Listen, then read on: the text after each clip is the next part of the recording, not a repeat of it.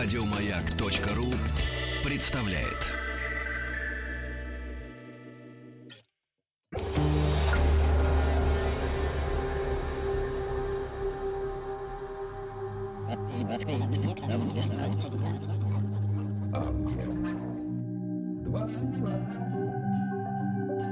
Объект 22.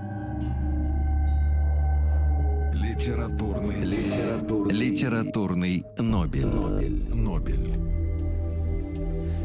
Это «Объект-22», я Евгений Стаховский, и очередная серия нашего большого проекта, посвященного лауреатам Нобелевской премии по литературе. Мы добрались до 1931 э, года, когда Нобелевскую премию... Ну, здесь вообще сегодня будет интересный момент, потому что с этим человеком э, связаны и относительно самой премии некоторые занимательные, на мой взгляд, эпизоды. Ну и надеюсь, что и о жизни его мы узнаем что-то не только новое, учитывая, что имя не самое известное, но и не слишком академические в том числе вещи. И здесь уже Андрей Коровин, кандидат филологических наук, старший научный сотрудник Института мировой литературы Российской Академии Наук, доцент Московского государственного педагогического университета. Андрей, здравствуйте.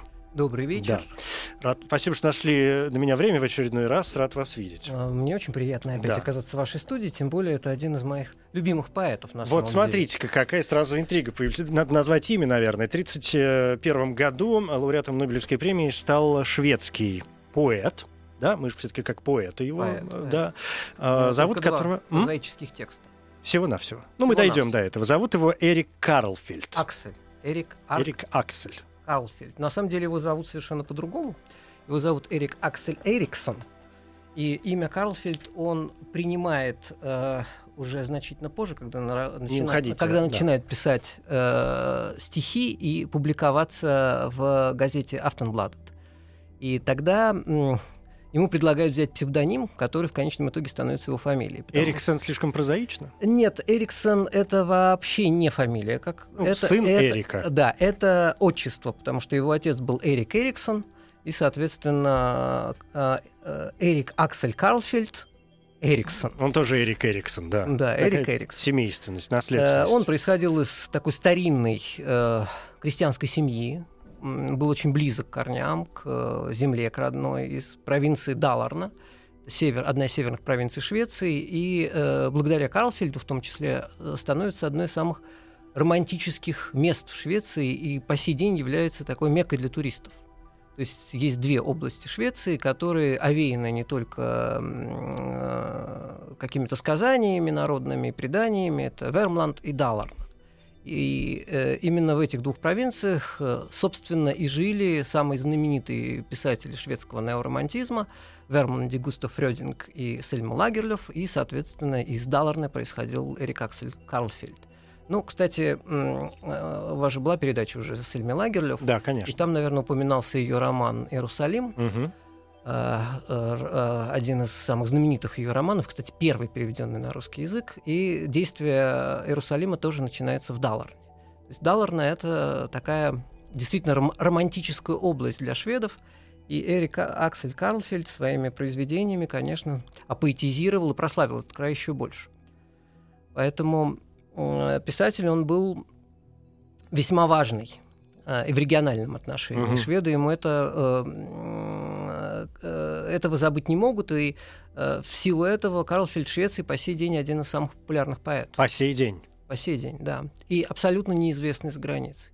То есть если мы возьмем э, количество работ да, литературоведческих, написанных на других языках, посвященных Эрику Акселю Карлфельду, мы убедимся, что количество этих работ минимально.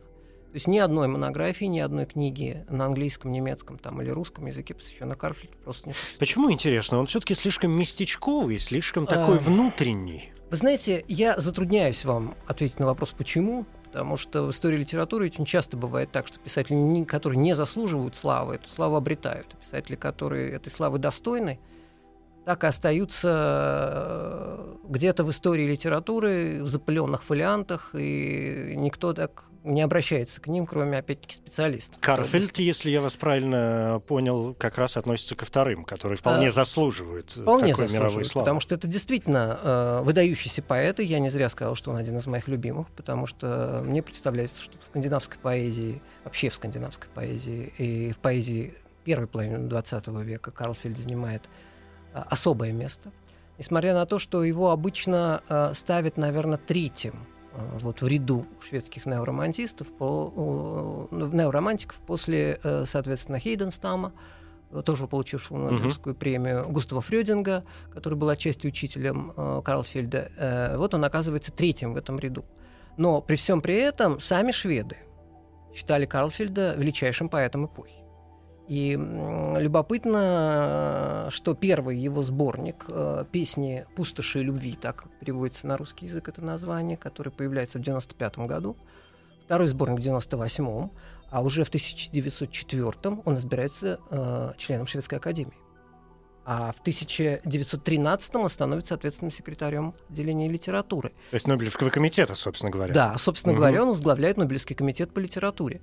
И э, несколько раз его кандидатура выдвигалась, и он сам лично отклонял свою кандидатуру. Э, мотивируя это тем, что он э, абсолютно неизвестен за границей. Но это действительно так. То есть он не, он не считал себя поэтом мирового уровня, хотя для шведов это был один из действительно э, поэтов, который олицетворял их время и их чаяние. Поэтому мы можем многое говорить о Карлфельде, но Нобелевскую премию он получает посмертно, потому что он умирает в апреле, а Нобелевскую премию... Осенью, он, да, в октябре. Ой, простите, он умирает в, ию, в июле, а Нобелевскую премию он получает в э, октябре месяце. И э, шведский коми- э, Нобелевский комитет присуждает ему Нобелевскую премию посмертно. Это первый случай в истории э, присуждения Нобелевских премий. И чуть ли не единственный. Нет, Даг еще... Хаммершельд, Да, Хаммершельд получил Нобелевскую премию мира посмертно. Да. Это Генсекун, так, да, в скобочках, да. Э, это два случая. И при том, что были очень многие недовольны, потому что нарушались правила. Но Нобелевский комитет обошел э, вот это правило, мотивируя тем, что на Нобелевскую премию он был номинирован до того, как он умер, то есть еще при жизни. Другое дело, что Карл Фельд не получил бы эту премию, если бы он был сам председателем Нобелевского комитета. То есть он бы опять от нее да. отказался. Но это не, э, понимаете, это не отказ. Это когда просто один из членов комитета голосует против. Угу в данном случае против себя. Ну да, ну то есть номинально вот она та самая, те самые занимательные истории, касающиеся именно вручения Нобелевки Карфельду, что, во-первых, это посмертная история впервые, впервые в истории да. вообще вручения Нобелевской премии в 1931 году именно э, ее вручили посмертно, а во-вторых, ну, ну действительно такая судьба, ну у человека работа, которая в соответствии, уж не знаю с чем, с моральными принципами, с этикой какой-то профессиональной или бог знает с чем еще, не позволяло ему рассматривать самого себя в качестве э, реального претендента на получение этой награды. Ну, потому что он соотносил себя с э, величинами мирового уровня. И понятно, что были писатели, которые олицетворяли Скандинавию во всем мире, как Гамс. Угу. Там можно многое говорить о Гамсоне как э, как человеке, но ну и да. человеке в том числе, но это действительно была величина не просто европейского, а мирового уровня. А Карлфельд был писателем региональным. И вот эта вот реги... его региональность, наверное, не давала ему того выхода в мир, которого он заслуживал.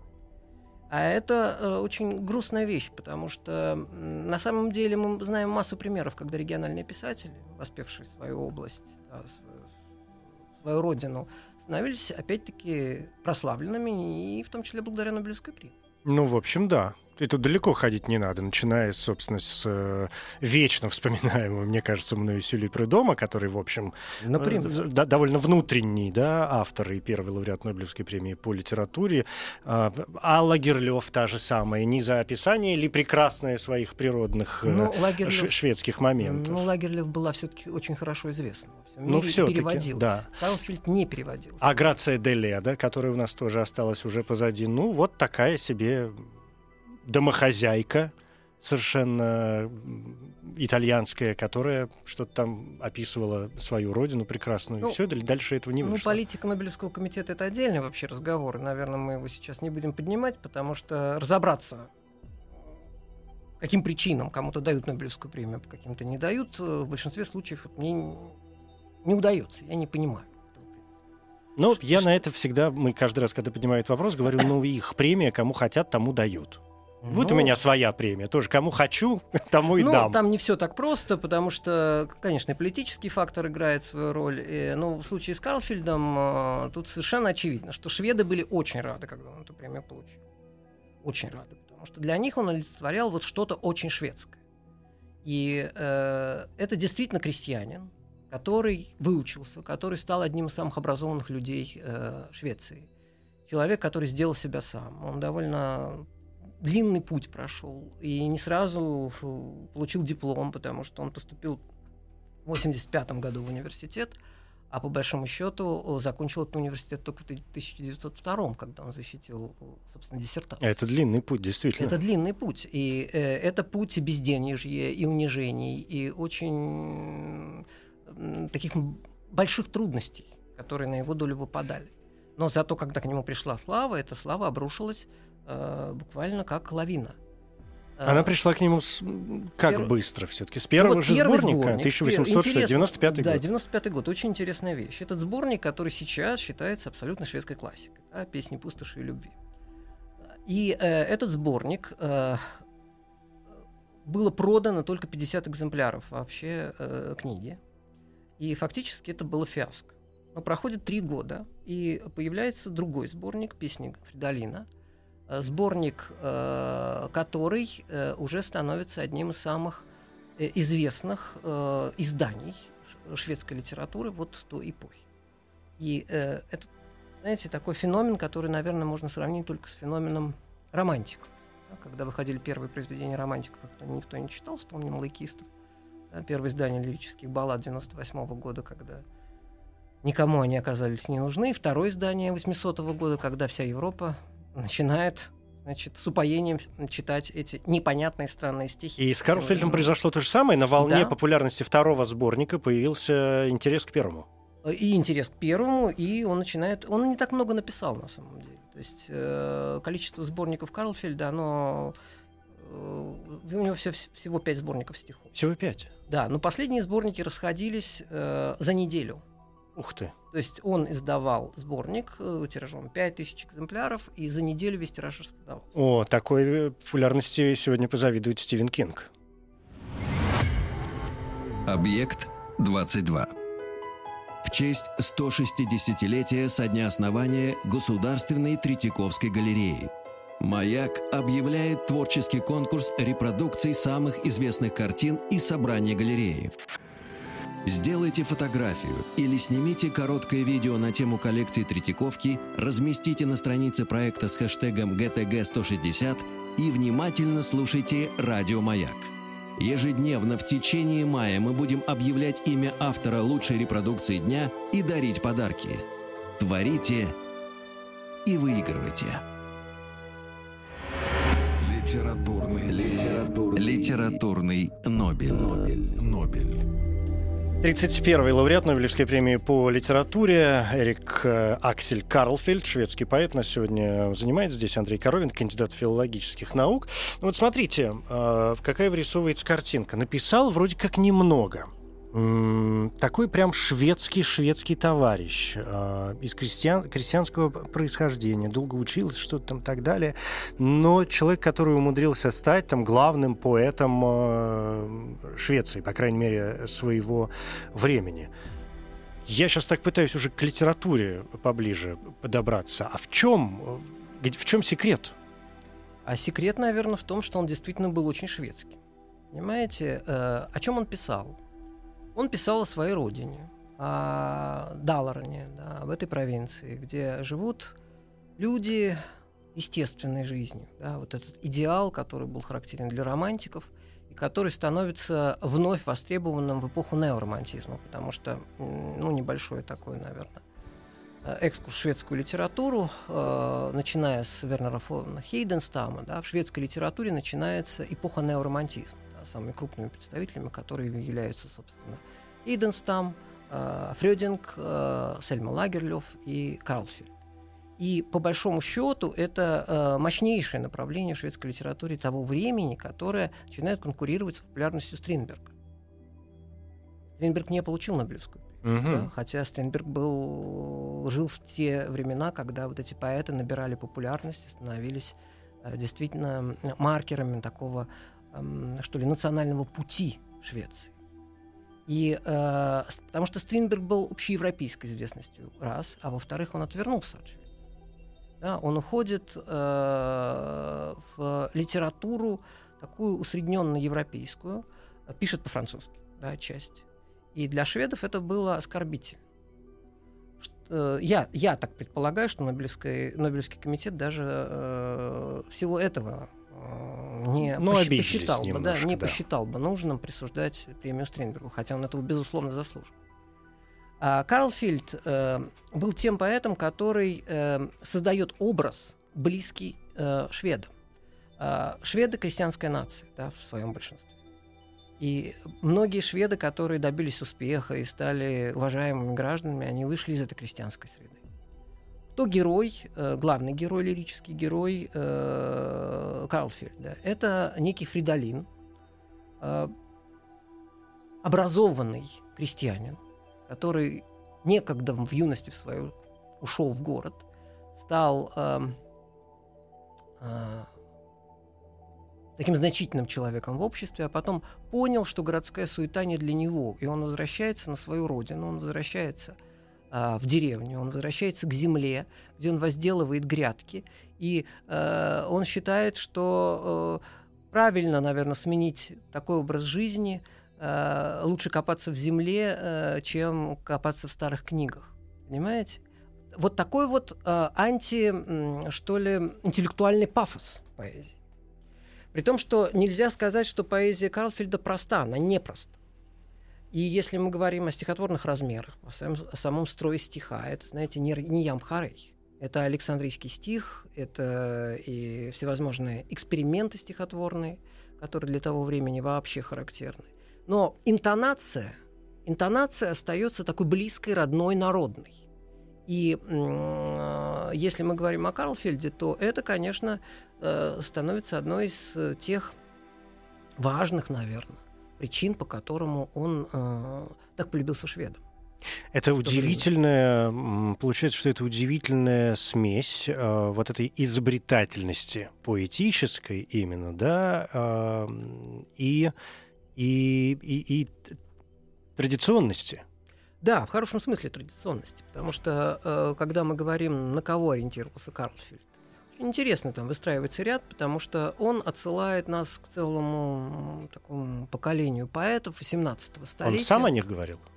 Нет, ну там постоянно возникают угу. аллюзии, реминесценции на этих поэтов. Э, он вообще мало очень писал прозу, как я говорил, то есть э, по большому счету все его труды, они э, ограничиваются двумя речами.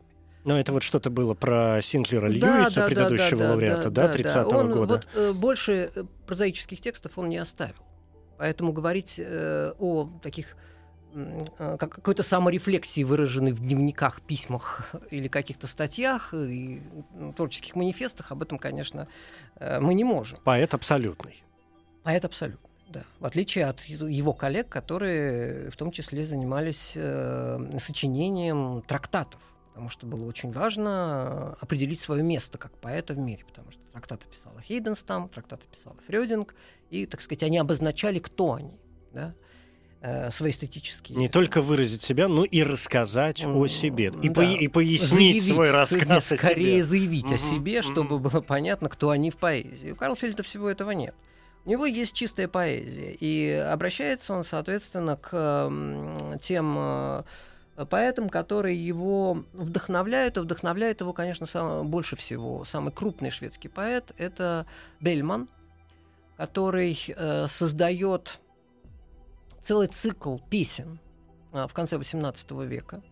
Э, при том, что Бельман по сей день — это поэт э, э, не просто популярный, а это поэт, которого э, э, ну, разобрали на цитаты. Э, стихи, стихи Бельмана до сих пор являются, например, застольными песнями, которые шведы любят исполнять. Он как русский кто, чтобы было совсем понятно. А вы знаете, я не могу сказать. Да? У нас, по-моему, такого поэта-песенника просто нет. И э, я тоже думал, какую аналогию можно провести, но вот с Бельманом не получается. Не получается. Это конец 18 века, конец 18 века. Ну, в России время, да. да, прям скажем. Это аристократическая Мгм. поэзия, а это поэт действительно близкий народной среде. И э, у него м, цикл, его цикл называется э, стихи э, Фрида, Фредемана. И вот этот Фредеман это тоже такой музыкант, да, скрипач, народный э, талант. И э, очевидно, что э, Фредеман Бельмана и, соответственно... э, Фридолин, Карл Фридолин, Фильта. да, Где-то здесь одинаковые корни. Да, нам нужно прерваться буквально на секунду, и мы продолжим.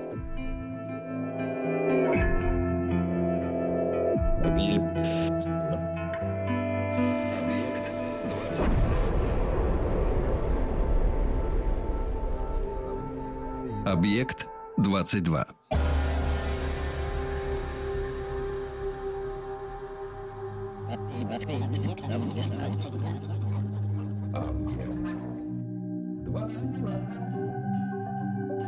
Объект 22.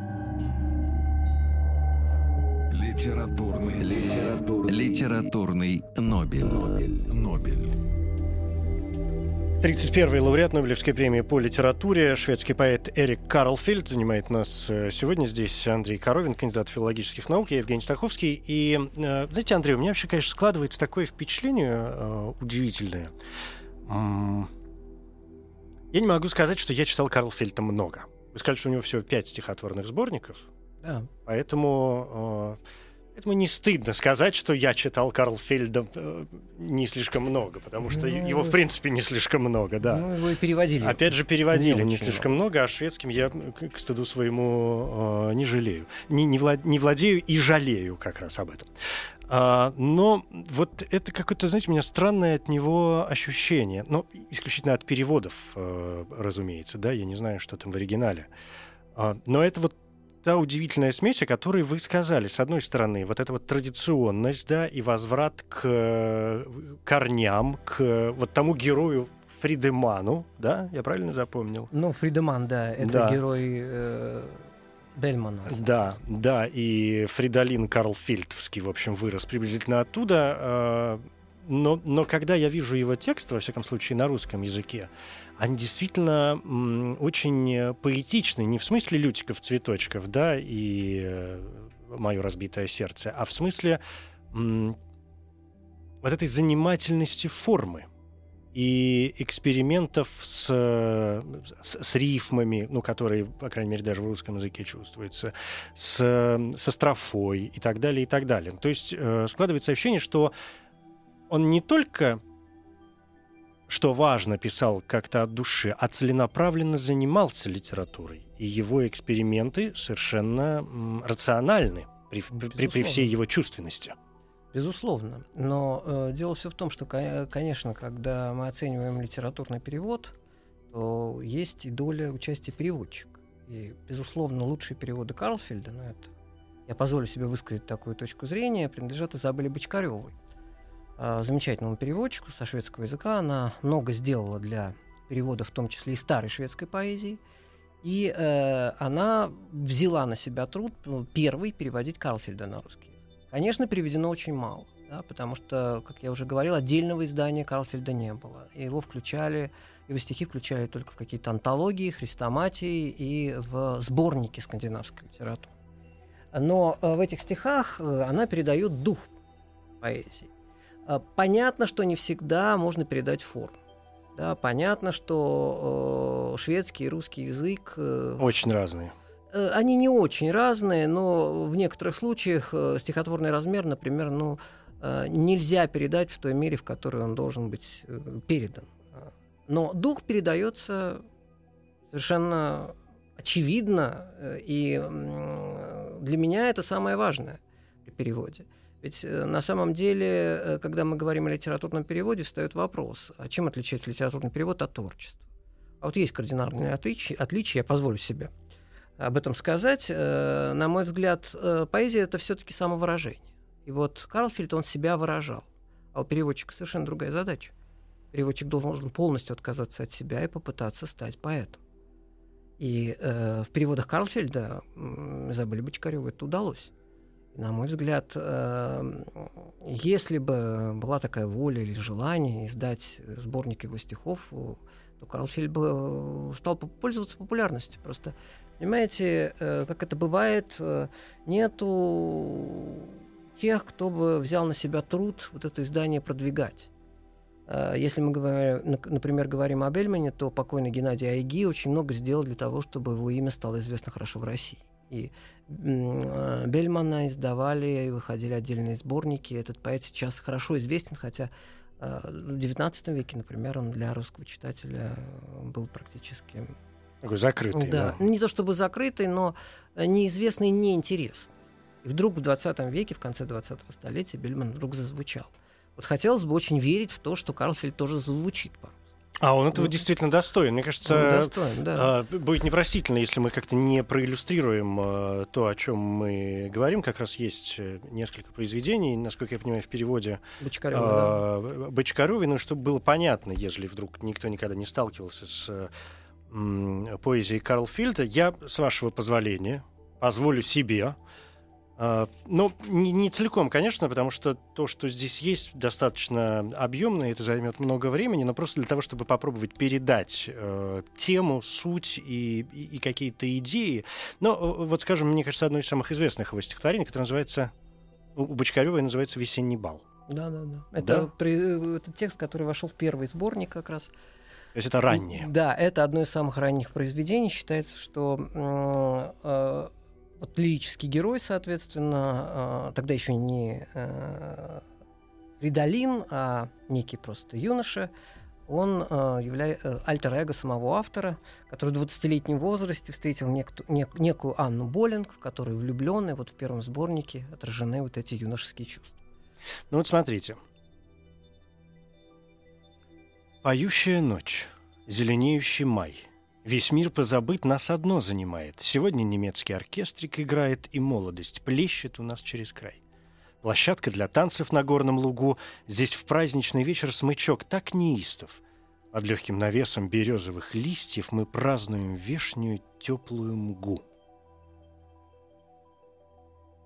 Очень легкий стих. Очень легкий. Да?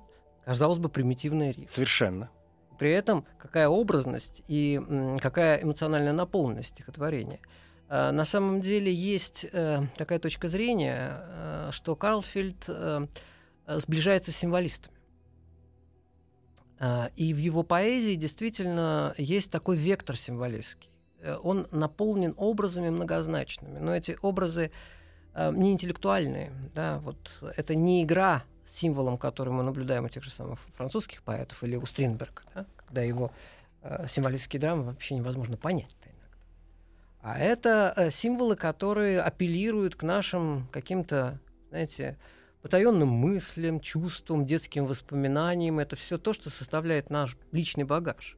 Поэтому Карлфельд так и был популярен в Швеции. Но вот здесь, в «Весеннем бале», конечно, чистая картинка рисуется. Картинка. Да? Ну, Потому что там дальше давайте артисты ударьте в смычки, а потом как будто мы дети природы опять, ну и, и так вот ну, до конца. Э, кстати говоря, относительно этой картинки, я более чем уверен, что когда снимался фильм э, «Иерусалим», по Сальме Лагерлев, там есть как раз сцена бала вот этого деревенского. А, и вы полагаете, что ее сняли Не по, исключено. по Карлфельду как Нет, раз? вот понимаете, это настроение, это ощущение, Мгм. весенний бал деревенский, да, э, и поэтому э, нельзя недооценивать его влияние поэзии даже на современную культуру, вот на современном этапе. Ну, может быть, и недаром, скажем, шведский кинематограф э, начала 20 века, когда была только заря этого искусства, да, считался одним из э, самых сильных э, в, Ну, в мире, да, то есть, понятно, были Соединенные Штаты, была Франция, и была Германия, и Швеция.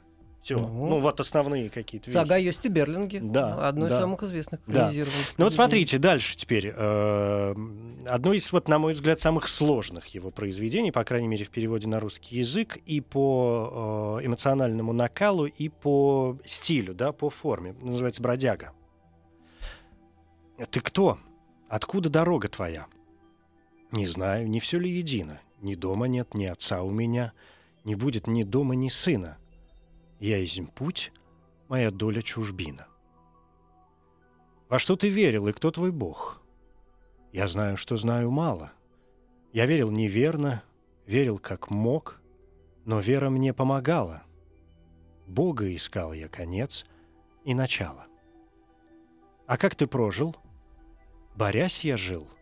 Изведал нужду и напасти, пустые надежды, напрасный пыл, просветы среди ненастья. Я жил на земле. Это счастье. Вот здесь Пять строк, во-первых, да, и вот это сложное усложнение формы. Но это стихотворение одно из программных, на самом деле, вы его не зря выбрали. Это стихотворение, которое из второго сборника э, песни Фридолина. И э, тут как раз появляется вот этот образ странника. Потому что Карл Фельд воспринимал себя как странник. Несмотря на вроде бы его такую внешне благополучную жизнь, хотя, еще раз повторяю, преодолев все трудности, вроде бы материальные и какие-то связанные с неустройством таким жизненным, э, он э, покой-то обретал очень сложно. Поскольку семейные отношения у него были, мягко говоря, и неординарные. Так, вот началось самое интересное. Ага, самое интересное. Все, про литературу поговорили. Что с жизнью-то действительно у человека было? Но, э, понимаете, э, Карл Фельд такой романтически влюбленный. Вот бывают поэты, которые являются романтическими влюбленными. И он э, тоже был все время влюблен. Ну, вот была сначала это Анна Болин, которая считается, любовь которой он воспел в своем раннем сборнике. А там потом возникают довольно много женщин, и какие-то даже истории странные, потому что Карлфельд однажды оказался в центре довольно серьезного скандала. Любовного? Ну, трудно сказать, каким он был любовным или нет, потому что Карлфельд довольно тяжело э, жил, и, э, собственно говоря, как он стал Карлфельдом, да, э, он э, э, учился в университете, денег не было, и э, буквально нищенствовал, э, пока не написал письмо в газету Aftenbladet, э, ко- который руководил м, тогда довольно известный человек э, Эрнст Бекман. А, его отец был м, священником, епископом и членом парламента.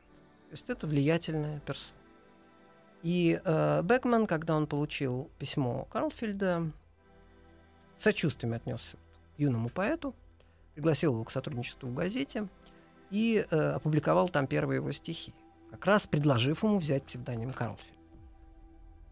А дальше э, начинается история его э, не то чтобы скитаний, но попыток все-таки себя обеспечить.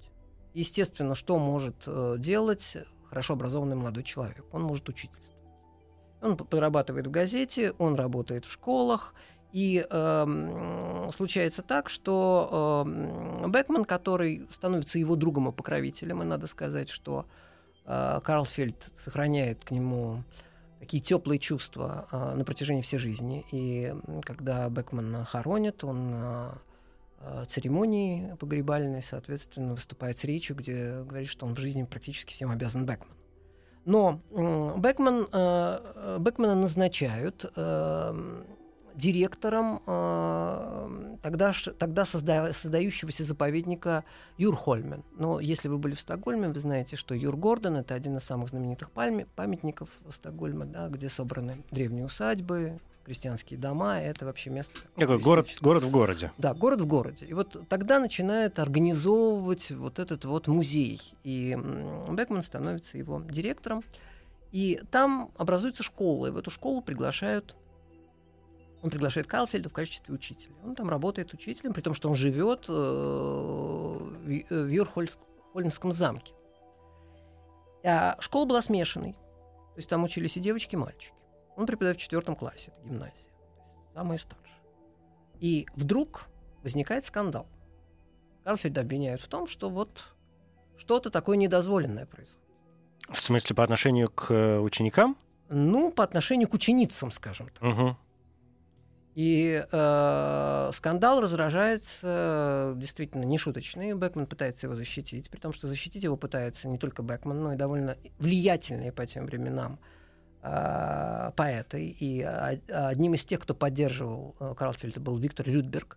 Виктор Рюдберг был, э, наверное, самым крупным поэтом второй половины XIX века в Швеции. То есть это член Шведской академии и величина, безусловно. Э, Но э, мы не знаем на самом деле, это была напраслина или это действительно Но нам известно, откуда пошли эти обвинения. Ну, это понятно, что сослуживцы Карлфельда... Потому что обвинения серьезные. Да, да. обвинения серьезные. Но кончилось тем, что он школу покидает, и происходит разрыв с Беком. То есть, несмотря на то, что тот его всячески старается оградить от нападок, но факт остается фактом. Бекман э, и Карлфельд э, перестают поддерживать тесные отношения. И э, дальнейшая его судьба это тоже судьба довольно интересная, потому что Да, ох, Андрей, подождите, сейчас мне надо как-то все это собрать в единую картинку, и после этого легкого непонятного скандала мы, я думаю, перейдем к следующему, но через мгновение. Литературный, литературный, Литературный Нобель. Нобель. Нобель. Возвращаемся к Карлу, наоборот, Карл Фельту Эрику. Да, почему-то периодически хочется как-то свалиться в, в- в имя Карл. Ну, Карл Фельд. Уже бы неплохо звучало, наверное. ну, как псевдоним ну это да, очень да, неплохо Карл звучит. Фельд. Все, в конце концов. Так, так что дальше с жизнью-то? Ну, а дальше он покидает эту школу, переезжает э, в Мольком, в местечко, где он тоже работает в старшей школе, так называется. И ректором э, этой школы был некий Мауриц Тиссель, у которого была очаровательная, образованная прекрасно супруга Минна Тиссель. При том, что она была знакома с Сэмой Лагерлёв, это действительно такое очень интеллигентное семейство. Что на самом деле произошло, неизвестно. Но после того, как Картфельд оказался преподавателем в этой школе, довольно скоро наступает разрыв между Миной Тиссель и ее мужем, и она покидает Мольком и уезжает в Стокгольм, а, где какое-то время даже живет э, в одном доме с Карлфельдом, который тоже перебирается в Стокгольм. Что даже для, ну, по сегодняшним э, меркам очень свободной Швеции, для Нет, они Швеции не то начала живут в 20 одном века. доме, они снимают просто квартиры в Мгм. одном доме. Но э, понятно, что об этих романах Картфельда мы знаем только вот э, сопоставляя какие-то факты. Но факты, ста- но факты они дают пищу для размышлений, потому что следующий этап Карлфельда это уже э, не какая-то э, романтическая влюбленность, которая приводит к э, изменениям в жизни, а действительно серьезная такая м, связь. а Возникает она а, а, уже не с женщиной своего круга, а с э, горничной.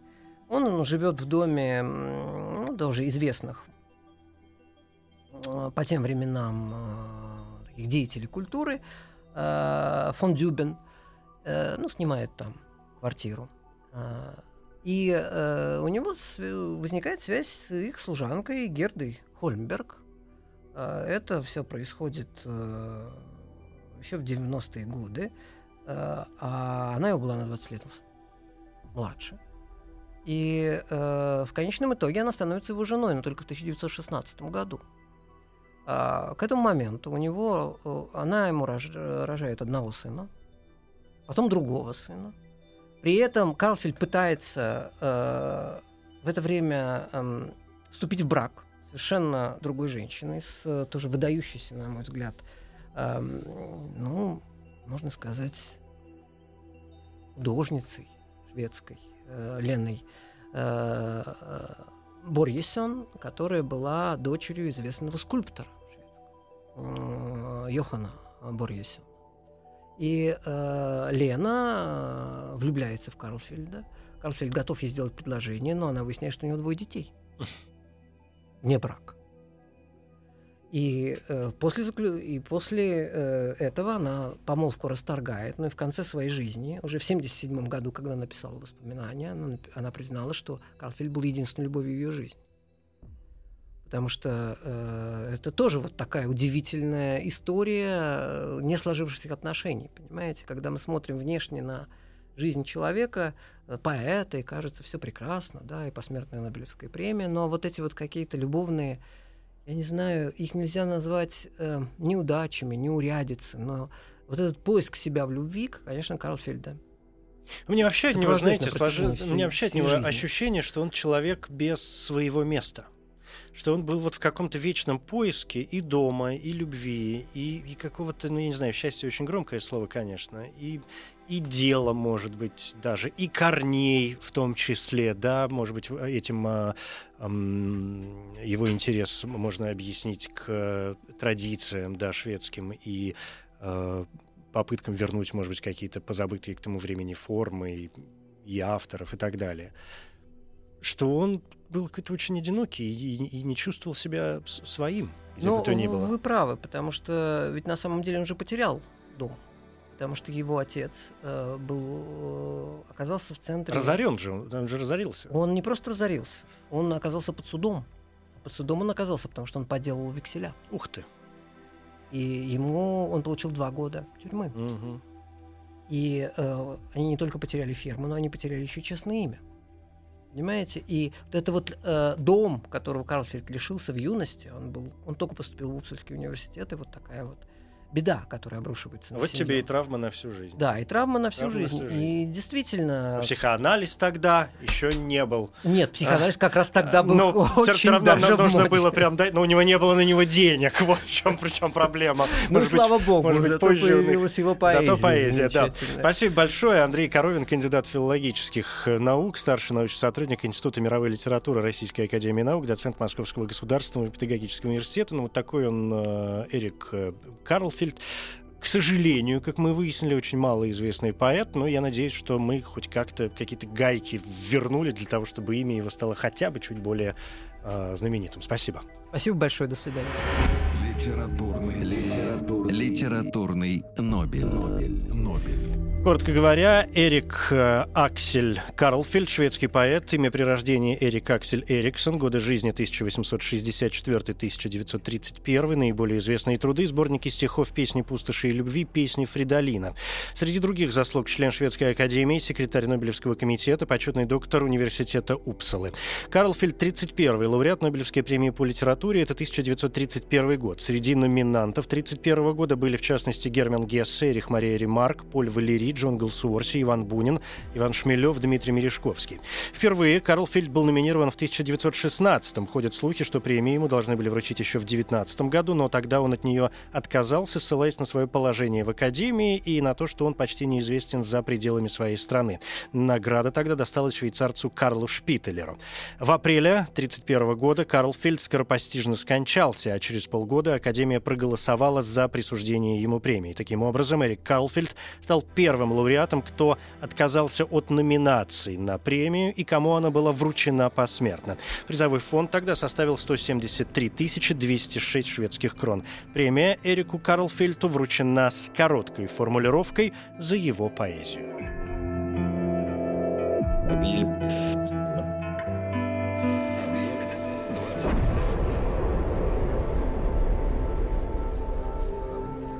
Объект 22. Еще больше подкастов на радиомаяк.ру.